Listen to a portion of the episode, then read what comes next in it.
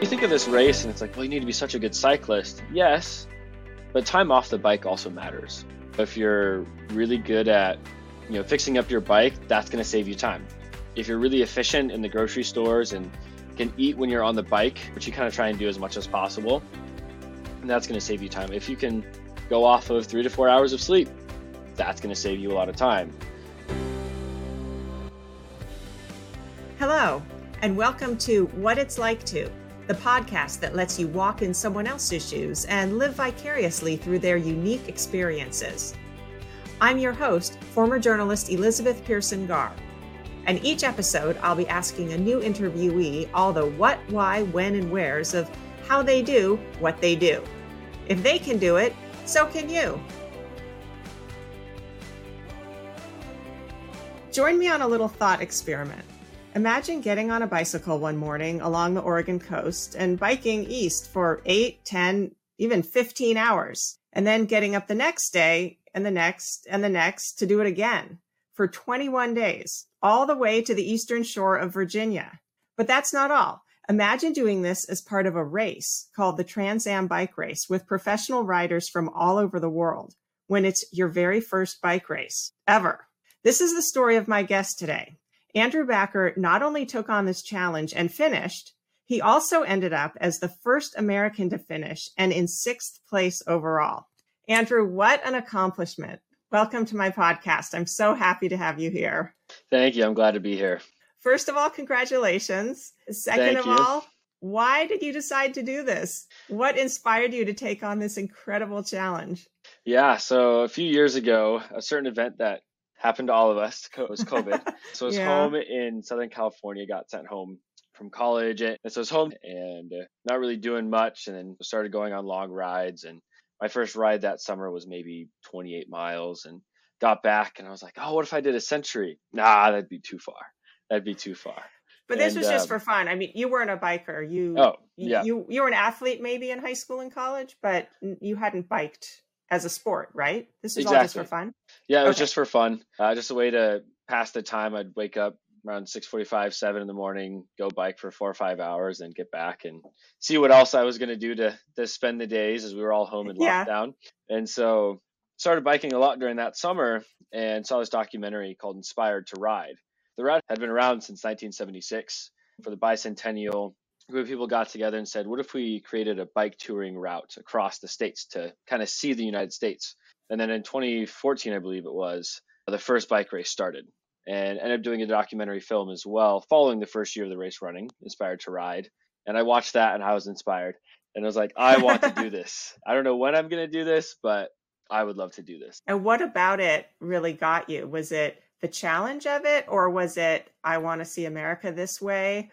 Or I just want to do something really different that most people don't do? Or could you even quantify what it was? Just the adventure of biking across the states sounded incredible. And also, I mean, to ride from coast to coast as well would just be such an incredible journey, but also an incredible accomplishment. Something that's like, well, if I love doing it, so might as well wake up every day and ride my bike and get somewhere, as opposed to kind of the usual bike rides of kind of going out and then coming back, or a loop, or an out and back. This would be an adventure. So we should probably kind of clarify what this is. Can you describe what it is? You have to carry all of your belongings with you. Yeah, this is you're not just going and staying in hotels. Exactly. Well, sometimes you are. I stayed a lot more hotels and motels than I was expecting to beforehand, but it's self-supported ultra distance cycling. So self-supported meaning I can't get any support that would not be available to all riders. So it means like mom can't come along the road and give me a bag of cookies. If my uncle's along the route, I can't stop and stay at his house. I can only use anything that's commercially available to all riders. So that's the self-supported piece. Ultra distance is kind of quantified a couple different ways. One definition I've heard is any distance over 150 miles for cycling. But obviously this is going to be a multi-day event. There are some ultra distance races that are maybe one day, or kind of like 24 to 48 hour races. That would be anywhere from like 300 to maybe 700 miles. Whereas this is, it's self-supported ultra distance cycling, but it's on a much larger scale. This is kind of the premier ultra distance race in the world. There's one that's longer, the Trans Canada, but I think only 1 or 2 people have actually completed that race. So this is kind of like the main one in the United States, at least. Wow. Okay, I've got so many questions. First of all, that you would decide to take on one of the biggest ones as your first challenge. You're more like, okay, let's just do a 2-day event and kind of ease into it. You were like, let's just do the whole enchilada. Mm-hmm. I like your spirit. And a lot of people who started this didn't finish. A lot of people have to stop out for various reasons, right? Mm-hmm. Either their body can't continue or their bike breaks. I guess you had mechanical issues too, didn't you? I did. Yeah. So there are a number of reasons that people would stop or kind of drop out of the race. I think the dropout percentage each year is usually anywhere between 30 to 50%. And different racers will drop out for a number of different reasons. There are only 2 racers that have lost their life during the race that I can recall. And one of them, there's actually a monument along the route as well, in memory of that. Because it is a dangerous route. I mean, this was created in 1976. The roads have changed since then, got a lot more busy with traffic, as well as the advent of cell phones, you know, and people being distracted as they're driving. There are other racers that usually will drop out. Maybe they will get in a crash and they're just injured, and so they can't continue. Certain mechanical issues where they're not able to get a repair, or it's not really feasible financially, or kind of depending on the resources in the area to get a repair done. A number of different reasons. There was one racer this year that kind of dropped out because he hit 2 days of massive thunderstorms. He was a racer from the UK. I have a wife and kids back home. It's not worth it, you know? And so there's a number of reasons that people would drop out, and recognizing too, it's a huge commitment that we're putting into this. You know, so a lot of the racers are from different countries. There were 14 countries represented in this past year's Trans Am. And so you're traveling internationally. You're maybe having to apply for a visa of some sort. You're getting all of your equipment over, and then all the funds of, you know, doing the currency transfer and everything. There's a huge commitment. So to drop out is a pretty big deal. As far as mechanical issues that I had, I broke 6 spokes in my rear wheel. Not all at once, luckily. Okay. Usually once one goes, then kind of the next one's going to go and the next one's going to go. And then also had an issue where the spoke nipple, which kind of keeps the tension, the head of it just ripped right off into the rim for no apparent reason. So had a lot of issues with the rear wheel, and kind of once one goes, then you kind of need to redo the whole wheel, which I didn't have the time for during the race. So kind of just decided to Band-Aid it all the way along. And you did that yourself? Like, did you become kind of a bike mechanic before you started, so you knew what to do? Sort of. There are some parts of it that I was able to fix myself. Kind of once I got the first spoke fixed, kind of watched how they did it and was like, okay, cool. I'm going to grab some extra spokes as well and another tool to kind of replace a spoke. Some of them I had to go to a bike shop off route. And sometimes the bike shops were right on route, and it was like, okay, get to this town, just kind of take this little mini detour. Other times the bike shop was 13 miles off route, which happened in Kentucky. My gosh. I was going, and even like 2 days before that day happened, was looking ahead and was like, oh, if I run into any trouble, there's not really a bike shop close to the route. And lo and behold, was riding and broke enough spokes that I couldn't fix them, and I didn't have enough spares. So I showed up to Elizabethtown at a bike shop there, and I'd called ahead and said, hey, I'm coming in. I need to get this fixed. They're like, okay, cool. We'll take you.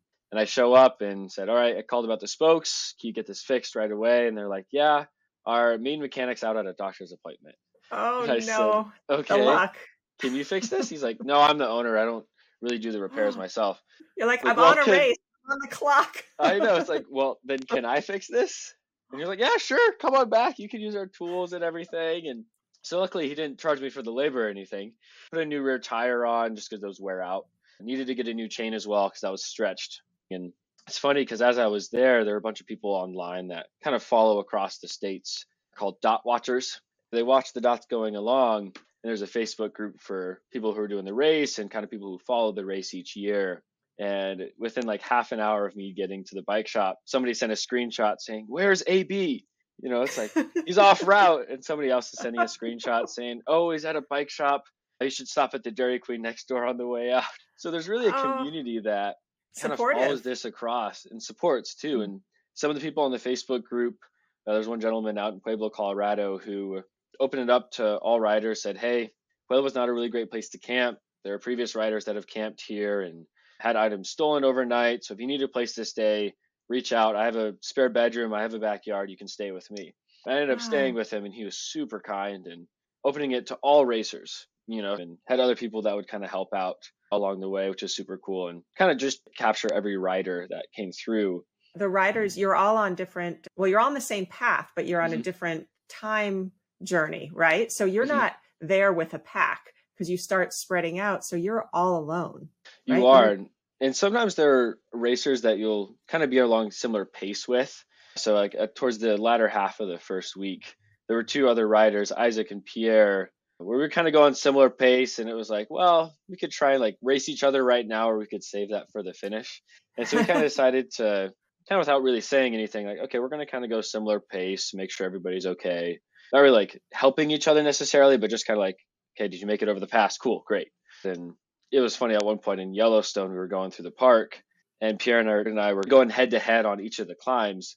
And he kind of turned to me and said, you know, can we like take it easy and save this sprint for the very end? And I was like, sure, absolutely. That'd be awesome. Pushing me too much here, kid. Come on. Right? And it's incredible that we all start at the same time, but the closest finish there's ever been, to my knowledge, is 2 hours. Wow. That's the closest it's ever been. There's never really been like a neck and neck sprint to the finish, because there's so many different things that you're going through. How much you're going to be sacrificing sleep. Are you really fast on the bike and then kind of take your time resting, or do you just kind of keep going? You're not going super fast, but you're just spending a lot of time on the bike. You know, what level of mechanical issues are you having? Are you having a lot of flat tires you're replacing? Or did you snap a cable, which happened to me at one point after getting that spoke repaired in Elizabethtown? Kept going, and like within a few hours of that, snapped my rear derailleur cable, so I couldn't shift in the rear, and was stuck riding basically a 2-speed through the hills of Kentucky, which was very frustrating for about 70 to 80 miles. And I eventually got to a repair shop and was able to get that repaired. But, you know, kind of different mechanical issues, those are slow you down. So it really depends. And there's not really a lot of riders that go together. Since this was your first ride, did you know how to kind of pace yourself? Like you mentioned, it's up to you how much to sleep, how much to race every day. How did you know how to kind of program your ride? You didn't have any experience to fall back on. No, I didn't. And I mean, some of the training ahead of time was helpful, just to see, okay, what is it like to do 100 miles? What is it like to do 200 miles? And I did one weekend where I rode 100 miles and then did 100 miles the very next day.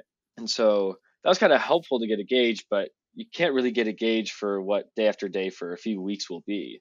And so kind of as I was going into it and training ahead of time, kind of looked at the first week as that's kind of the last piece of training. Since it's such a long race, my training can kind of bleed into that first week, where I'm figuring out what nutrition looks like more, what will sleep look like, kind of what all these different pieces look like. About how many miles did you do a day? I averaged 200 a day. Unbelievable. Yeah. My longest day was the first day, 251 miles. My shortest day was 110 miles, the day that I had to get the cable replaced. So usually I end up being close to 200 miles or a little bit over 200. And going into it, I did strategize, okay, minimum, I want to get 150 miles every day. If I can get 200, great. Anything beyond that, it's asking myself, do I feel comfortable to keep going? Will this hurt me the next day? Another thing too is seeing what are the big climbs on the route, because sometimes the route has natural kind of stopping points where it's like, okay, if I push ahead and finish this climb, I know that there's not going to be a rider behind me attempting this climb, and that gives me at least another hour buffer in the morning. So that's another strategy piece. As far as sleep goes, though, sometimes I'm limited by how long I can sleep, depending on where I'm sleeping. So if I'm in a post office, then I need to kind of be up and out of there pretty early in the morning. You sleep in the post offices? You do. I mean, other riders have done this before as well. It was funny. Pierre said to me, he was like, yeah, I want to write a thank you note to the U.S. Postal System for lodging me. And I was like, I don't think they'll appreciate that. The gesture's good, but I don't think they'll appreciate that. But it especially saved us out west. And I say us being Isaac, Pierre, and I, because there was one morning where I split a lodge with Pierre, and we split even finances and everything. So we didn't share resources. We just split it to save money, because you're spending $100 to $200 a day. Like the first $100 is really just on food, and then anything beyond that for lodging, mechanicals, extra things like that. So we split it, and he was going to wake up at 2 a.m. to get going. I was like, I want to sleep in a little bit. I'm going to wake up at 3 a.m. to get going. And I wake up, and it's nice and shining outside, and nice and cozy. I'm like, oh no. And I had overslept my alarm by 3 hours. Oh, wow. So it was 6 already? So it was like 6, 7 o'clock already. And so you get things going, and you know, people at home are calling like, are you alive? I'm like, yeah, I just overslept. They're like, well, at least you're rested. So I get going. And you know, my entire day, I'm like, I need to catch Isaac and Pierre, because Isaac had passed us the night before. Pierre and I had split the lodge, but he got going early in the morning. So I woke up, they had probably 50 miles on me. So the whole day was, I'm going to catch them. And by 2 a.m. the next morning, I caught them on the descent from a climb. We rolled into Wisdom, Montana, and it, or at least I think it was like at least 5,000 feet of elevation or so. It's like, well, it's cold. We can't really sleep outside. So we rolled through the post office and go to open it, and it's unlocked, you know, so people can come and get their mail. So we roll right in and set up shop and nap for 2.5-3 hours and then get up and just keep going. Wow. Wait, so had he gone for nearly 24 hours then? Because he'd gotten up at 2 or 3 in the morning and he kept riding till 2 a.m.? Till 2 a.m. Well, yeah. Yeah, and he had been going for a long time. Yep. And so there was no worries about riding in the dark. And I know you rode through, like you mentioned, thunderstorms, mm-hmm. lightning, heavy traffic. I mean, there's a lot of obstacles you guys went through. There's a lot of obstacles. And there's kind of two ways that riders will tackle riding at night. Sometimes they'll have what's called a dynamo hub in their front wheel, which as the wheel is spinning creates electricity, and that can power, you know, a light. It can charge a battery. It can charge electronics. I didn't have a dynamo hub. The installation of that would have just cost a lot. Now looking back, I think I would have done that investment just to have that security of being able to charge things as you go. Sometimes people will think, oh, you could do solar power, but you don't always have either the capacity to have all the solar panels out, depending on how lightweight they are, or it's not going to be super efficient if it's, you know, cloudy, depending on what weather you're going and whatnot. So I had everything battery powered. I'd get to the hotel or wherever I was staying, and if there was an outlet, I would plug in the front light, the rear light, my phone, the GPS, the tracking GPS, you know, all the different electronics that I had, so I could keep going. And I had lights that were powerful enough to ride at night, but they only last so long. So that was another factor that I put into play. And, you know, I had an external battery bank, but if you use that up, then that needs to also be charged at night. So you kind of do this constant game of what can I charge? What can kind of go without a charge tonight? How much light do I need to keep riding at night? Do I need full blast, 1,000 lumens, or can I do 600 lumens or whatever? So it kind of varies depending on the night. But I know some riders, once they hit Kansas, they'll kind of switch strategies and almost become nocturnal to escape the heat and the wind during the day. So kind of nap during the day and then ride through the night. So I tried to ride through the night one night and got to around 2:30 a.m. and was just falling asleep. I was so tired. And just kind of standing up on the pedals and everything to make sure I stayed awake. Otherwise, you get cozy in the aero bars as you're kind of leaned over, and some riders will drift off to sleep and end up crashing. Wow. So keep yourself safe. Mm-hmm. Rule number one. So I'm curious about the food. Are you eating while you're biking? Do you get off the bike to grab something to eat? And that also leads into everything you're packed on the bike, you're having to carry is weight for you to pedal forward. So how have you packed so light that you can be kind of aerodynamic? So first on the nutrition piece, there's a saying in the ultra distance world that if the furnace is hot enough, anything burns.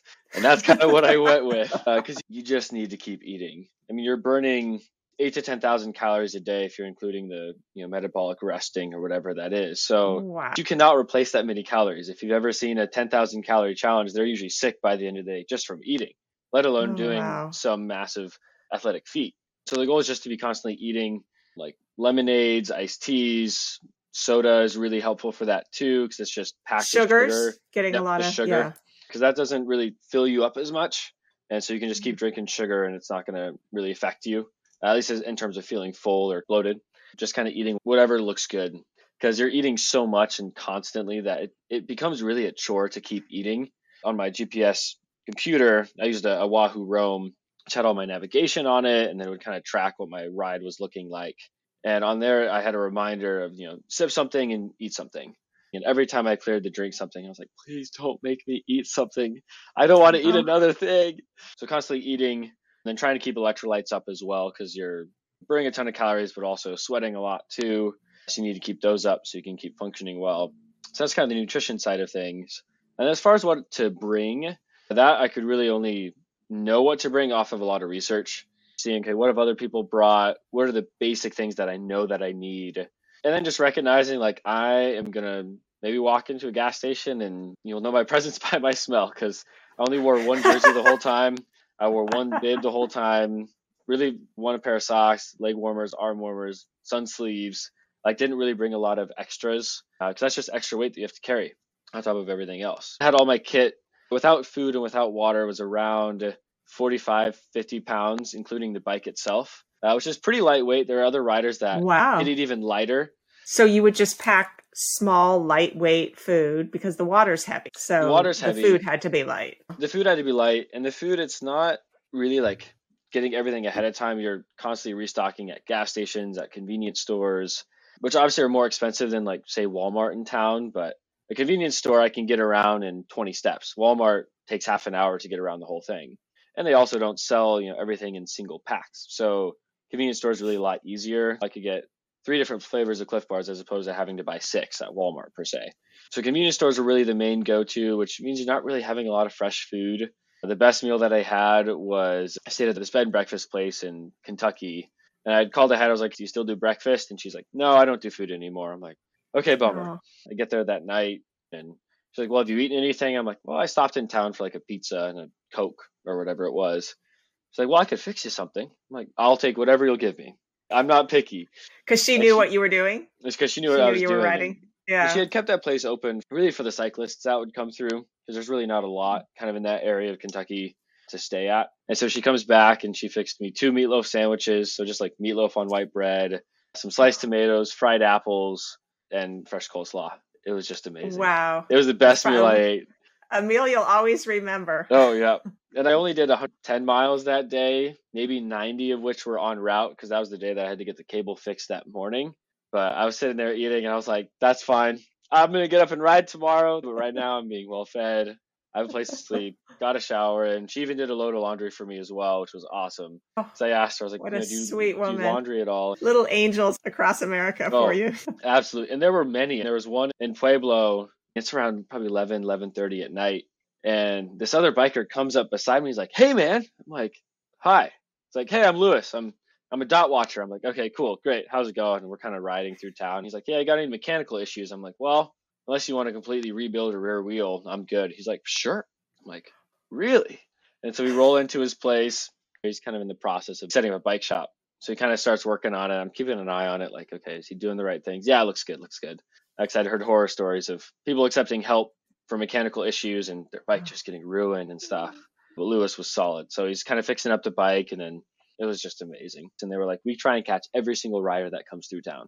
They need something, we'll try and help them out as much as possible. Another couple up on the Blue Ridge Parkway in Virginia, there's nothing that's really up there. So they'll try and catch every rider that comes through, whether it's at 2 a.m., 3 in the afternoon, and a massive downpour or whenever. I was kind of going along and I was hoping that I was going to run into them. Then this truck drives up behind me. I try and wave them past and they roll up. They're like, hey, Andrew, how's it going? I'm like, oh, hey, good to see you. They're like, well. They even knew your name? Oh, they've been watching. They've been watching. Okay. And they're like, we have some snacks for you at the top and a cheeseburger if you want it. I'm like, that will get me to the top. I'll see you in a few minutes. We end up ducking in their truck for a little while because there's a storm that was coming through. So talking to them and just eating and, they were awesome. How wonderful. You're having these snapshots of experiences with lovely Americans. Yep. Oh, it's just such a treat. Such a treat. You mentioned that one time, I think in Kansas, where you felt like you were falling asleep at 2:30 in the morning. Were there other times that you felt either kind of nervous for your safety or like, what am I doing? I don't know if I can keep going. Did you ever have doubts? Yeah. Two times come to mind there. Missouri. It was just Missouri. It was just so hot. Miserable. Just miserable. I mean, they have the Ozarks, which are beautiful if you're in a car, but really, really steep. But there was one day in Missouri where it was like, this is hard. This is really hard. And it was kind of the closest where I started thinking, okay, if I drop out now, what would that mean? But even then, it was like, if I quit now, I still have to ride 10 miles to town to do anything about it. So you might as well get to town, eat something, drink something, call somebody who can encourage you or who you can vent with, and then keep going. So got to town, took a breather from the heat, and kept going. So that was the day probably closest to quitting or thinking about it. Probably the day I was most nervous. I was out in Wyoming. The previous night, I'd seen Isaac and Pierre. And then that day, kind of Isaac decided he was going to step back a little bit. Kind of the mileage was getting to him. I totally respect that. And then Pierre caught up to me at one point in Wyoming, and he was like, hey, go ahead. I want somebody to chase. It's fun to have somebody like keep you on your toes. I'm like, I totally get that. So I kept going and went through this massive section where it's just straight headwind for I don't know how many miles. Wow. And I'm kind of going and kind of stop at one point trying to see if Isaac and Pierre are close behind, looking at the track or they were a couple miles back. And I'm laying there in this little rest stop on the side of the highway. And this trucker stops by. He's like, hey, you all right? I'm like, yeah, I just need a minute. You know, and then another family stops by. They're like, hey, are you doing the Trans Am? I'm like, yep. So I talk to them for a little while and I keep going. I'm looking at my map and I'm about to make a right turn. That will give me a little bit of a tailwind. So I'm like, okay, I just need to get to the right turn. And the storm's starting to come to me. And I'm like, I can see the lightning. I'm hearing the thunder. It's like, okay, we're still safe right now. And then it starts raining a little bit and then it starts hailing on me. Oh, wow. And hail on a bike hurts a lot. Sure.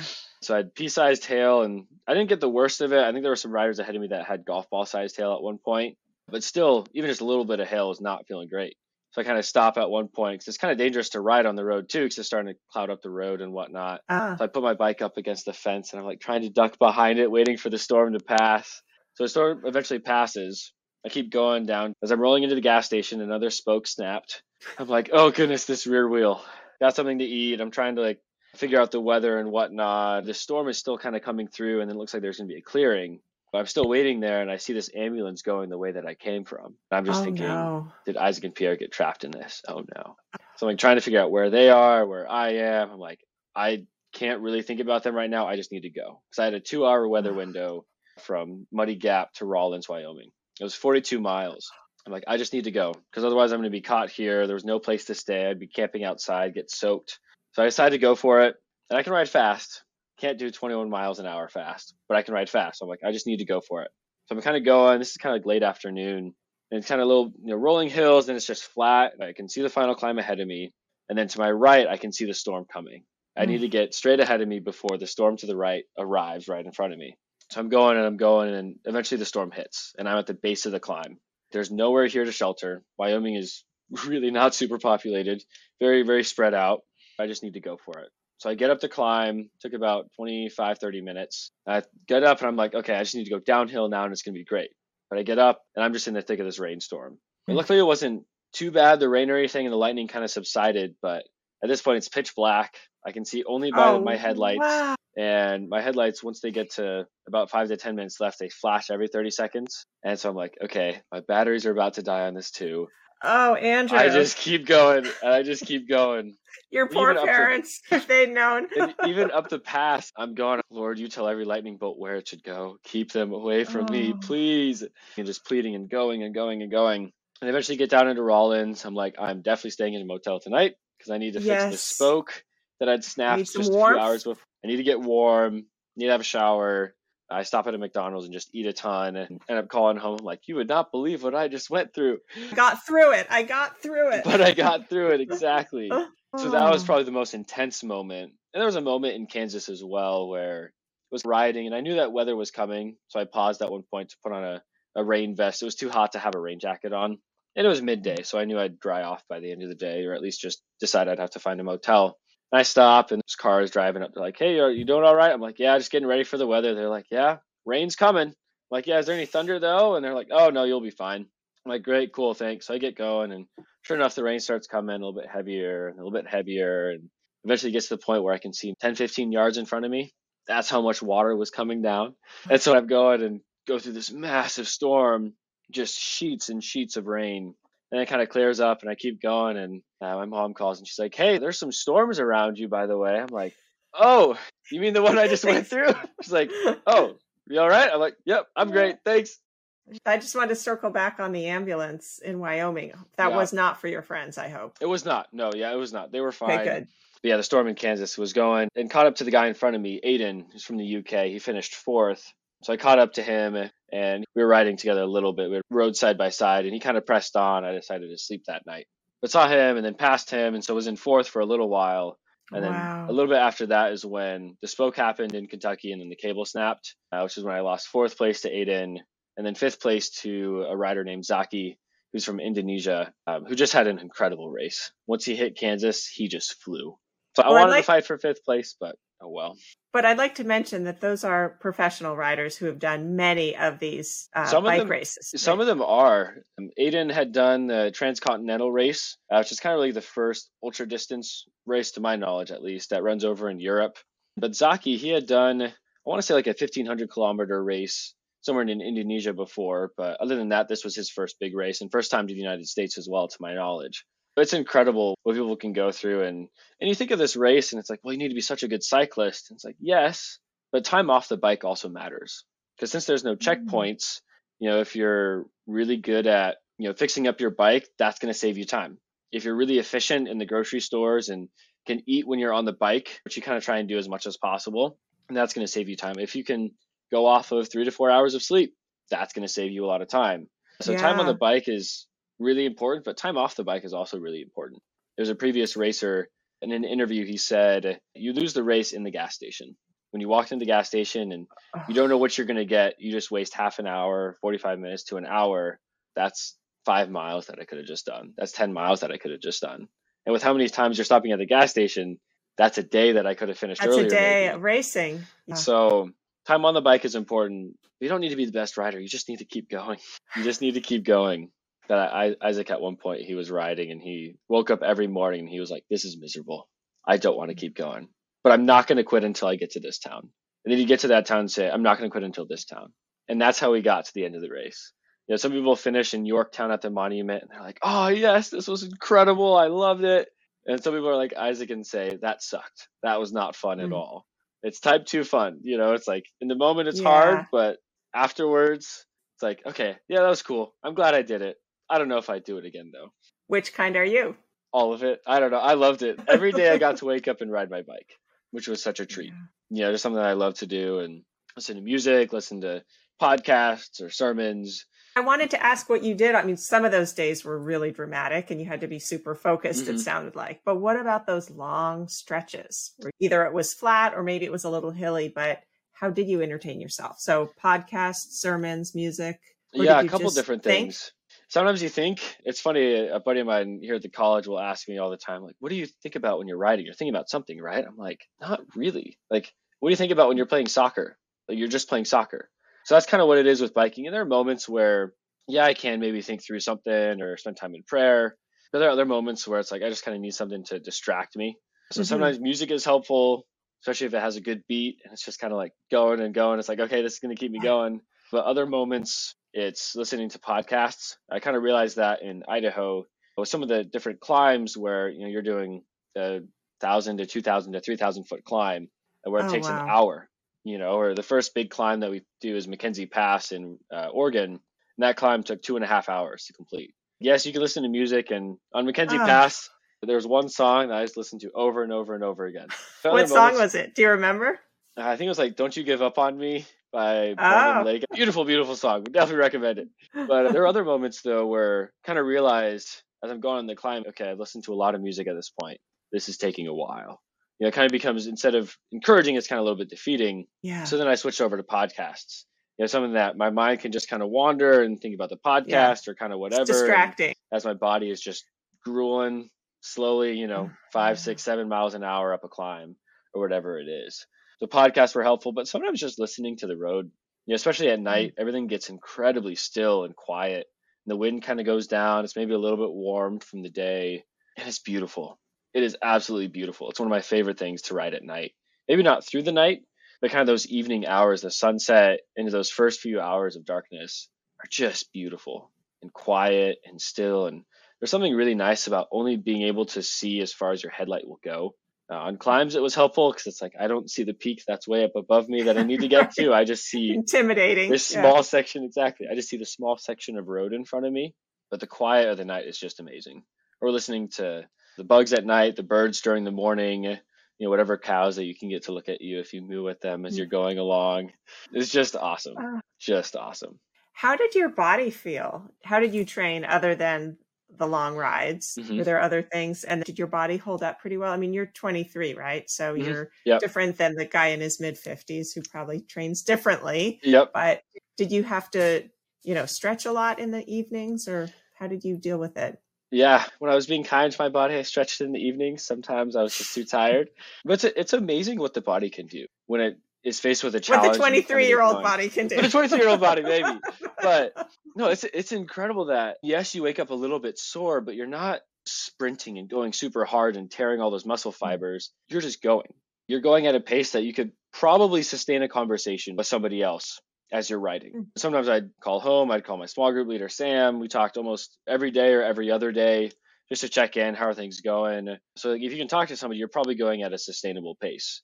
You know, you can get into all the nitty gritty of heart rate, you know, what is that saying? Or power meters, which measures kind of how much force you're putting into the pedal. But you're going at a steady pace the whole time.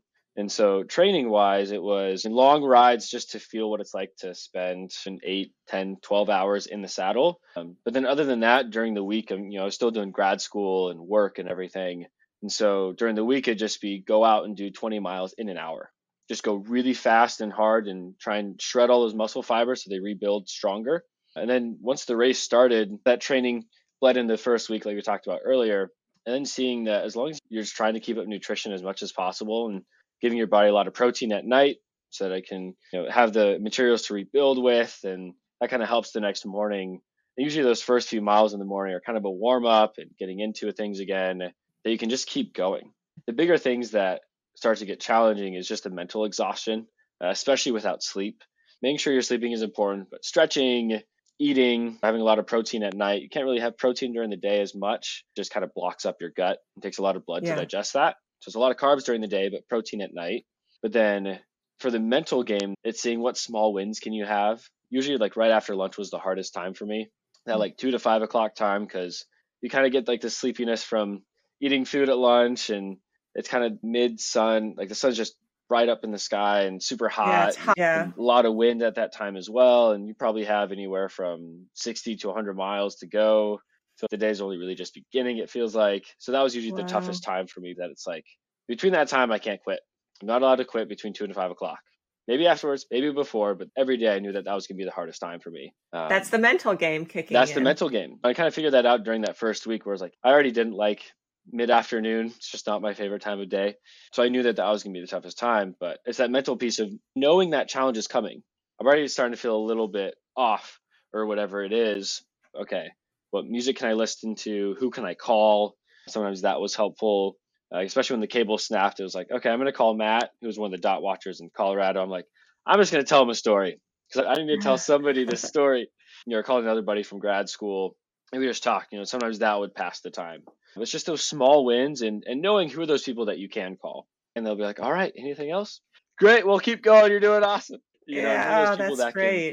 Can really care for you. The right people to boost you, to give you what you need at that time. Yep. And that came from family, from friends, even just text messages every once in a while, and somebody would text me. It's like, hey, I've been thinking about you. You're doing awesome. Keep it up. And it's like, oh, cool. Called themselves Backer Trackers. So Backer's my last name. So it's like, oh, we're Backer Trackers, and the race finished. They're like, well, what are we going to do now? We've been following you day in, day out every day.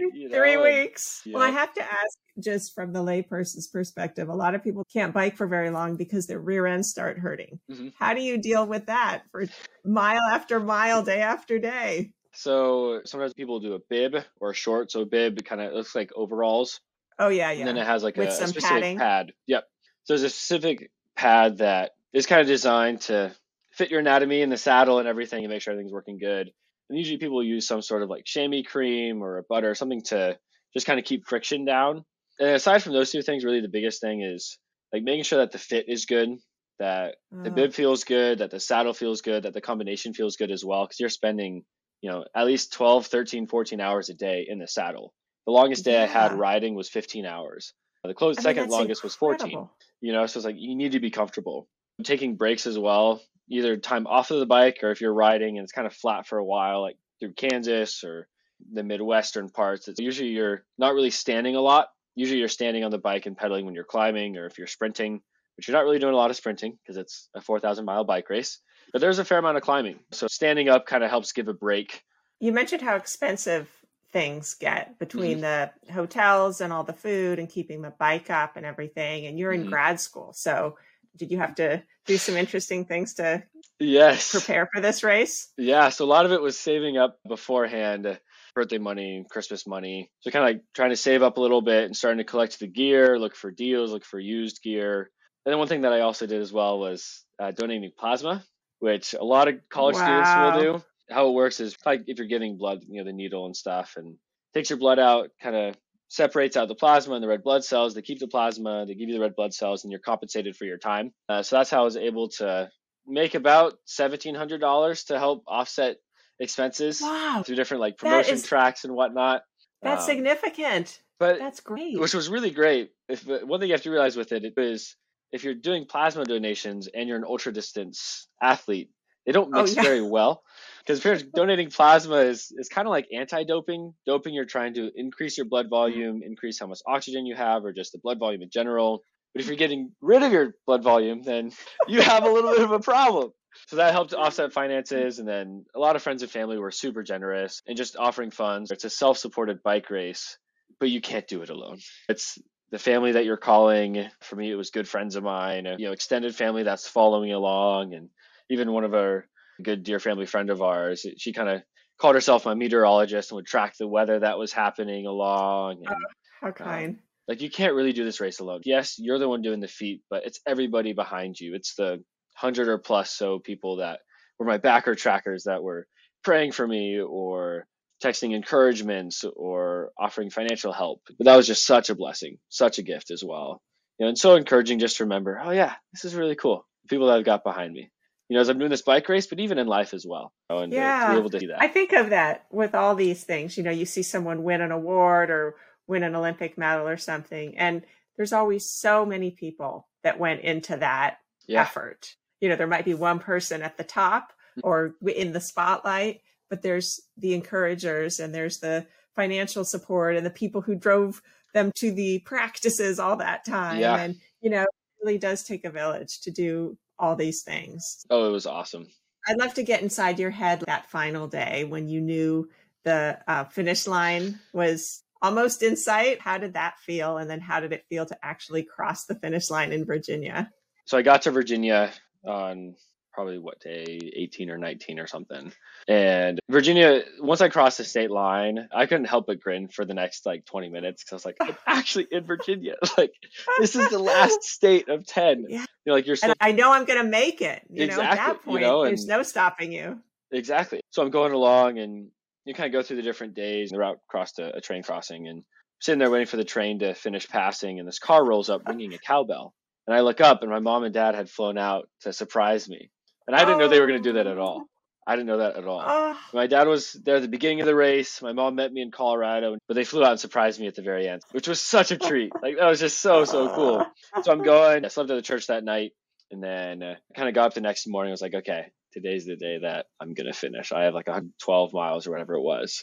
I stopped twice, once to get a Sprite and then a second time to talk to one of the dot watchers who had some Coke and stuff. So the last day was really on just soda, I think, but kept going and then eventually got on the Blue Ridge Parkway and the miles are just ticking down. And it's the last 10 miles and then 8 miles and then 7 miles. Wow. And I get to mile 7. This car rolls up past me and there's a sign saying, "It's Cousin Annie." And one of my cousins who lives up in DC, I drove down with her husband and a friend of hers to see me on the finish. So they got a little video of me doing the last few miles there. And the whole time I'm just saying, this is surreal. This is surreal. Yeah. It's crazy that this is happening. So I'm kind of going, you follow the route, and then you have to turn up this one hill, you turn, and there's the monument, and there's the finish. And you start hearing all the cowbells. It's I'm close. I'm almost there. So I go up, and mom and dad are there, and a ton of people as well, the kind of monument angels, they call themselves, that just kind of welcome all the riders as they come in. They try to have somebody there for every rider that finishes, recognizing that a lot of riders aren't able to have family visit because they're from overseas, so they welcome them in and take them to the hostel nearby and take them out to dinner afterwards, get to the grocery store, whatever they need. Oh, that's so nice. Mom and dad were there. So go up, get to the monument, did one lap around the monument as kind of the final victory, and then kind of just sat down and it's that's it? Really? I can keep going, because you got so much adrenaline or endorphins or just, all the happy chemicals are going on in your brain and just so excited. Wow. Funny that you felt like you could keep going though, after all those 4,265 miles or something, and you could keep going. Well, I know it was midday as well, so it was there's still daylight. Yeah. And so I got to see some of the other riders had finished before me, and then stuck around a few days in Yorktown to see Isaac and Pierre finish. Isaac finished the next day, and then Pierre, I think 2 days later or so, which was really sweet to see them again. And it's hey, we made it. You made it, man. Congratulations. Wow. After even those few short days of riding together, you go through something like that and it just kind of bonds you in a certain way. But it was such an intense experience. Oh yeah. You had to know somebody that also went through what you went through and kind of similar storms as well. What did you want to do after you finished? Did you want to sleep or did you want to eat or did you want to just chat with people you knew? Shower, eat, and just talk to people that were there. talk to mom and dad and be in Yorktown and recognized, oh, wow, this is done, which still just doesn't hit. Like, even the other night, I was looking through photos from it, and it's like, wow, this actually happened. Like, that's just wild. Like, truly just so awesome to look back at. Andrew, I want to reframe it. It didn't happen. You did it. Yeah. It didn't happen to you. You made it happen. Yep. And by the help of so many people and many, many people who prayed for me day in, day out, such a blessing. Do you have it in you to do more rides like this? I think so. I mean, the day after I finished, it's like, I'm just going to take a minute and breathe. But then the next day I was making notes of what I do differently next time, what strategy, what gear I'd bring, what I wouldn't bring. Well, it's just fantastic. I love that you did it and that you leaned into a passion and took it on, and you got so much from it. Thank you. Yeah, it was such a treat. Thank you so much, Andrew. It's so fun to talk to you and hear about all this. Absolutely. Thanks for having me on the podcast. I'm pretty certain I won't ever bike across the country, especially through rain and windstorms. So my huge thanks to Andrew Backer for sharing what it's really like to do that. Here are some of my takeaways from our conversation. Number 1, be open to new ideas and new adventures. One documentary film triggered this idea in Andrew's head and set him on a course that changed his life. 2, things will go wrong. Things will break. Rather than fume and get frustrated, figure out how to fix the problem or find people who can help you. 3, if you need a dose of perspective, remember how much Andrew appreciated these simple things: a home-cooked meal, a shower, a bed to sleep in, freshly washed clothes. And think how giving those simple things to someone else could make them feel. 4, if you're in the midst of something challenging and you're thinking of quitting, take a pause, call someone who can encourage you or listen to you vent, and move forward. 5, know who to call or text when you need a pick-me-up or when you think they might need one. And finally, number 6, sometimes it's helpful not to be able to see all the way to the peak of the literal or metaphorical hill you're climbing. It may be too intimidating. Just focus on the few feet in front of you. And here's a bonus direct quote from Andrew that I just love. You don't need to be the best rider. You just need to keep going. Big thanks to the delightful and very impressive Andrew Backer for sharing his journey with me. If you'd like to learn more about Andrew, check out the show notes for this episode. By the way, he's in the process of writing a book about his experience on the Trans Am Bike Race. If you want to hear more stories of people who have tackled amazing physical feats, listen to episode 49 with Cal Currier, who set a world record when he sailed solo across the Atlantic Ocean at age 16. And episode 11, when Jeff Gottfer shared about summiting Mount Everest. You can find all of our past episode at whatitslike2.net. If you haven't already subscribed to this podcast, please do, and please tell a few friends about it too. I'm Elizabeth Pearson-Garr. Thanks for being curious about what it's like.